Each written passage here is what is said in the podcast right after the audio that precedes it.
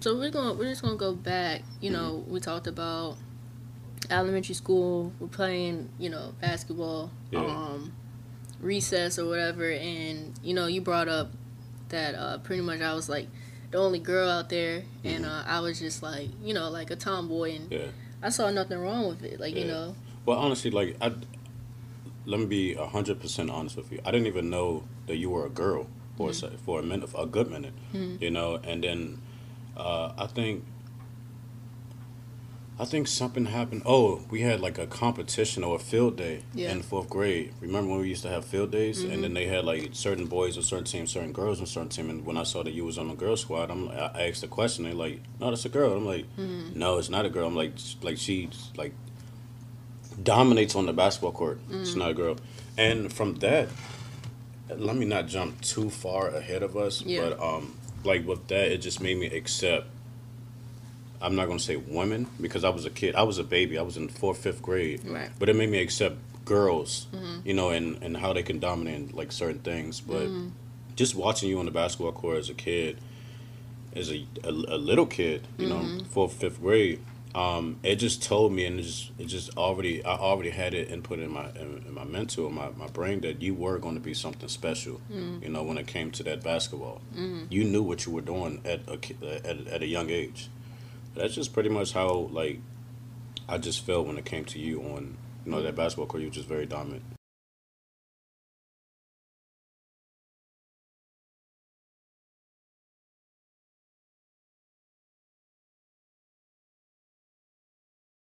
I can remember, if not, you had a teacher named Dr. Bros. Yep. And I had a teacher named Miss Wilson. Uh-huh.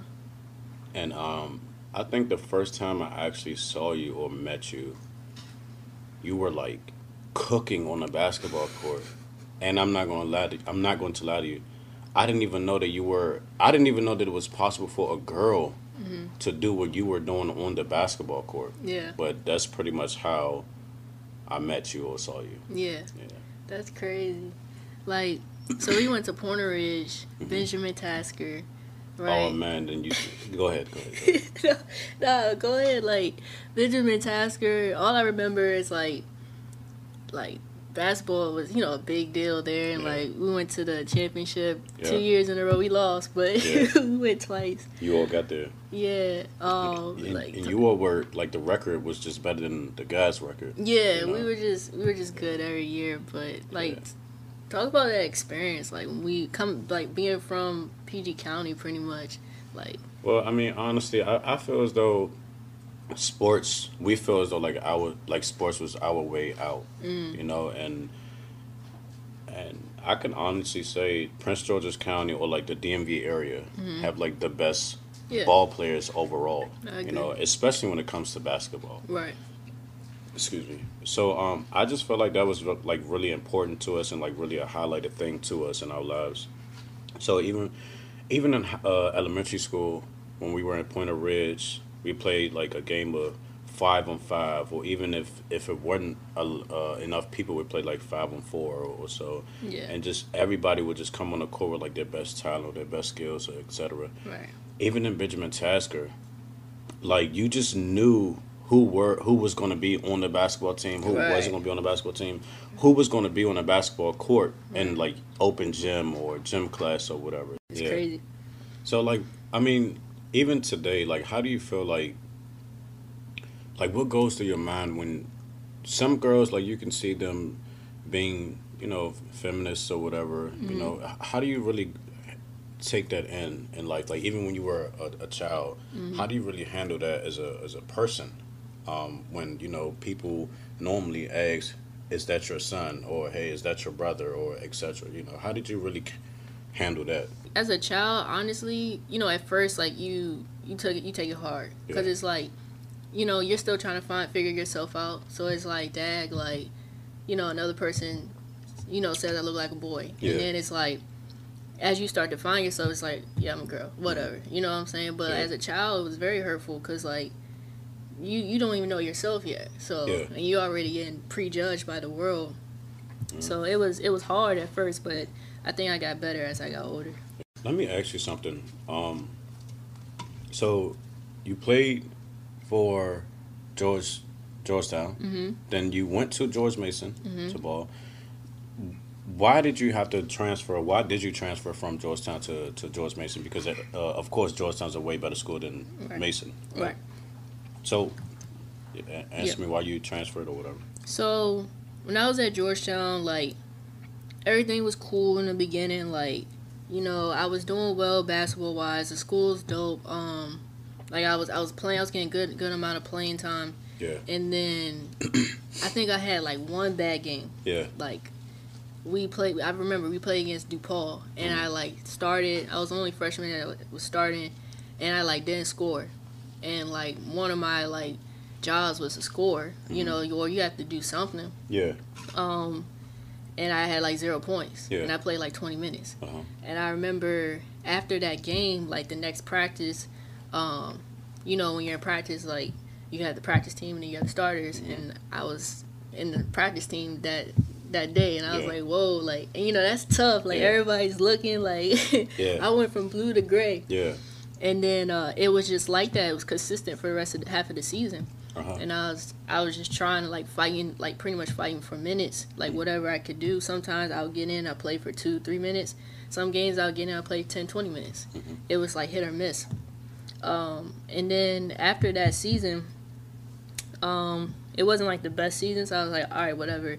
I'm going to just work hard and, you know, try to do better next season. Yeah. And then we got a new coach. So the coach I came in with, she left. She went to Auburn University.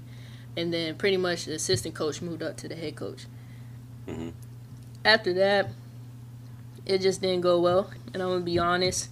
You know, growing up, you know, my parents were always very, very, very, like, involved mm-hmm. in my basketball career. Yeah.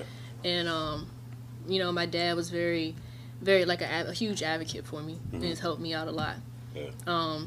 But as I got into college, I had to deal with, you know, the coaches, and, you know, and my dad getting into my coaches. Mm-hmm. And at that point, I knew I needed a fresh start. And I needed to go to a whole nother school and pretty much take control over my career. Because I felt like I didn't have control over it. So that was a big reason why. And yeah, that was, it was just a lot. It was a lot of things going on that I didn't have control over. I mean, I feel like, you know, everything, well, of course everything happens for a reason, you know. Mm-hmm. You get knocked down to learn how to not get knocked down, mm-hmm. you know. And after, you know, the trials and tribulations from Georgetown, you were the star at Mason, mm-hmm. you know, star player, winning championships. No, we didn't win any championships. We were, when I first got there, we were at the bottom of the league. Mm-hmm. And you took you all to almost the top. We ended up being competitive, and we were basically in the middle of the league. Yeah. So we went from being second to last. That's a big difference, especially in basketball. For sure. Yeah. For sure. D1 basketball. Yeah. D1 basketball. You know, but so. From Georgetown all the way up until when you were playing overseas basketball, you were the star there, correct? Yeah. You know, so it's just like, I just feel as though, like, the lesson you learn from there is just to never stop. You know what I'm saying? Like, you got knocked down. I'm pretty sure, like, you didn't even know how to register that. You know? Like, I never thought I was going to redshirt.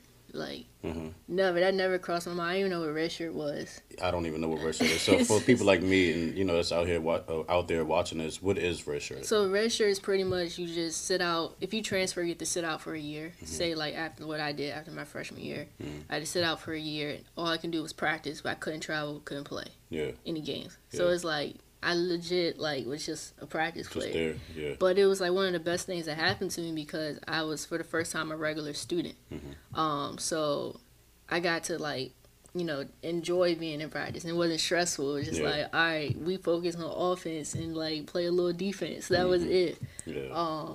And then I got to do more on campus and stuff. So it was, like, one of the best things that happened to me, but it was definitely really challenging because mm-hmm. I had so many withdrawals. Like, yo, I'm not playing, like, any games right now. Like, it's crazy.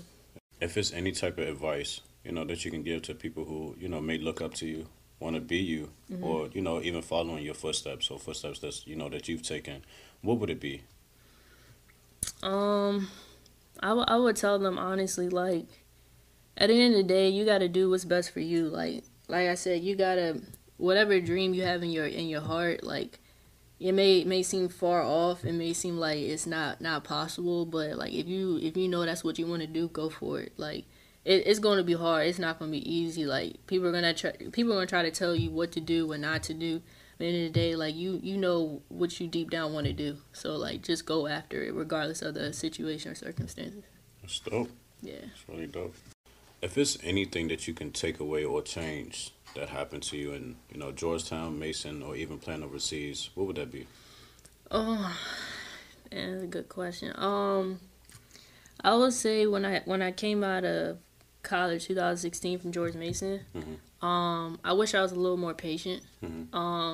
I was so like eager, I was so ready to go overseas. Like I really didn't give myself the opportunity to be like, you know what, I can either go here or I can go here.